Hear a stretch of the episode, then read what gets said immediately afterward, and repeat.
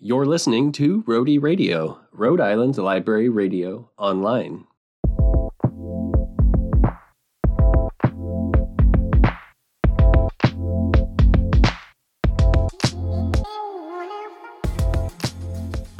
Hey there, I'm your host Dave Bartos, Coordinator of Adult Services at the Cranston Public Library. Welcome to another edition of Rhody Recommends, where we bring you recommendations from the Rhody Radio crew and past producers and guests. In Rhody Recommends, we tell you what we're reading, watching, and listening to. Everything you hear about in this segment is available at your local library or freely available online. So grab your notebooks, jot down these titles, and visit your local library to borrow a copy. So when I'm not working at the library, you'll find me at home or on the road with my spouse and our three kids, ages 5, 8, and 11. It's a real treat when we find something to enjoy together as a family. So for this episode, I'm going to offer some suggestions to share with your family, the kids in your life or the kids at heart. What are we reading? Our youngest is about to start kindergarten in September, and the big challenge for them coming up is learning to read. They're already sounding out words and trying to read whenever they can, which is really fun to witness. To practice, we've been reading Elephant and Piggie books together. These delightfully silly books by Mo Willems are instant classics and a delight to read aloud. Elephant Gerald and Piggie are best friends who get into hilarious situations, whether hiding behind a rock to surprise each other, learning how to share and play with new friends, or trying to take a nap. These books are especially fun to read together, Sometimes I will be Gerald and our five year old will be Piggie, and then we switch. With 25 books in the series, as well as a new series called Elephant and Piggie Like Reading that features picture books by other authors, there is no shortage of laughs while practicing early reading skills together.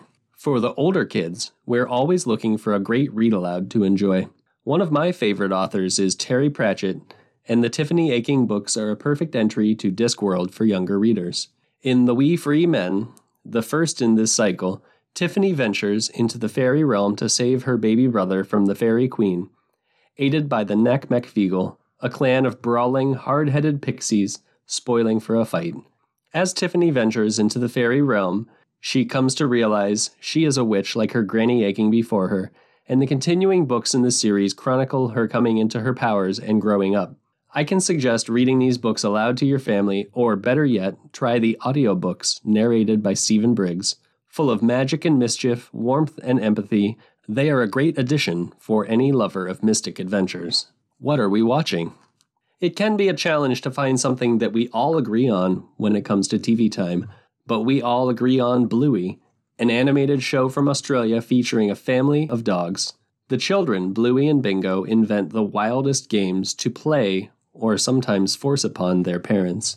While some children's shows have jokes aimed at the kids and separate ones aimed at the parents, with Bluey, everyone's laughing at the same thing. As a parent, there's a lot to learn here too about relating to your children and staying in the moment as they pretend. And at 8 minutes per episode, it makes it hard to say no to watching just one more. Recently, we also revisited a classic movie from my childhood, and I am happy to report to you that Muppets from Space definitely stands the test of time. In this movie from 1999, Gonzo is having a crisis of identity when he begins to receive messages from outer space, gets mixed up with a shadowy government agency, and discovers that his true family isn't as far as he thought. This was always my favorite Muppet movie, and it was a big hit with my kids who, as of this recording, have still not stopped speaking like Pepe the Prawn. The soundtrack is fantastic and it has surprising cameos and parodies of many classic sci fi movies. Plus, the runtime of 1 hour and 27 minutes is very kid friendly. What are we listening to? Nothing makes a long car ride more enjoyable than enjoying a podcast together. For the kids, we have been digging into the show Smash Boom Best, a debate podcast from the makers of Brains On.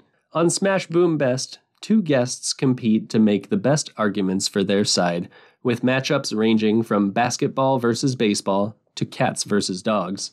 Each episode is entertaining while also teaching persuasive skills and logical fallacies to watch out for.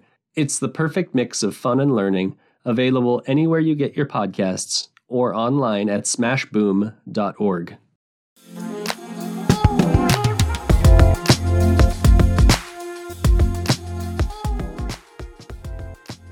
That's it for another episode of Rhody Recommends.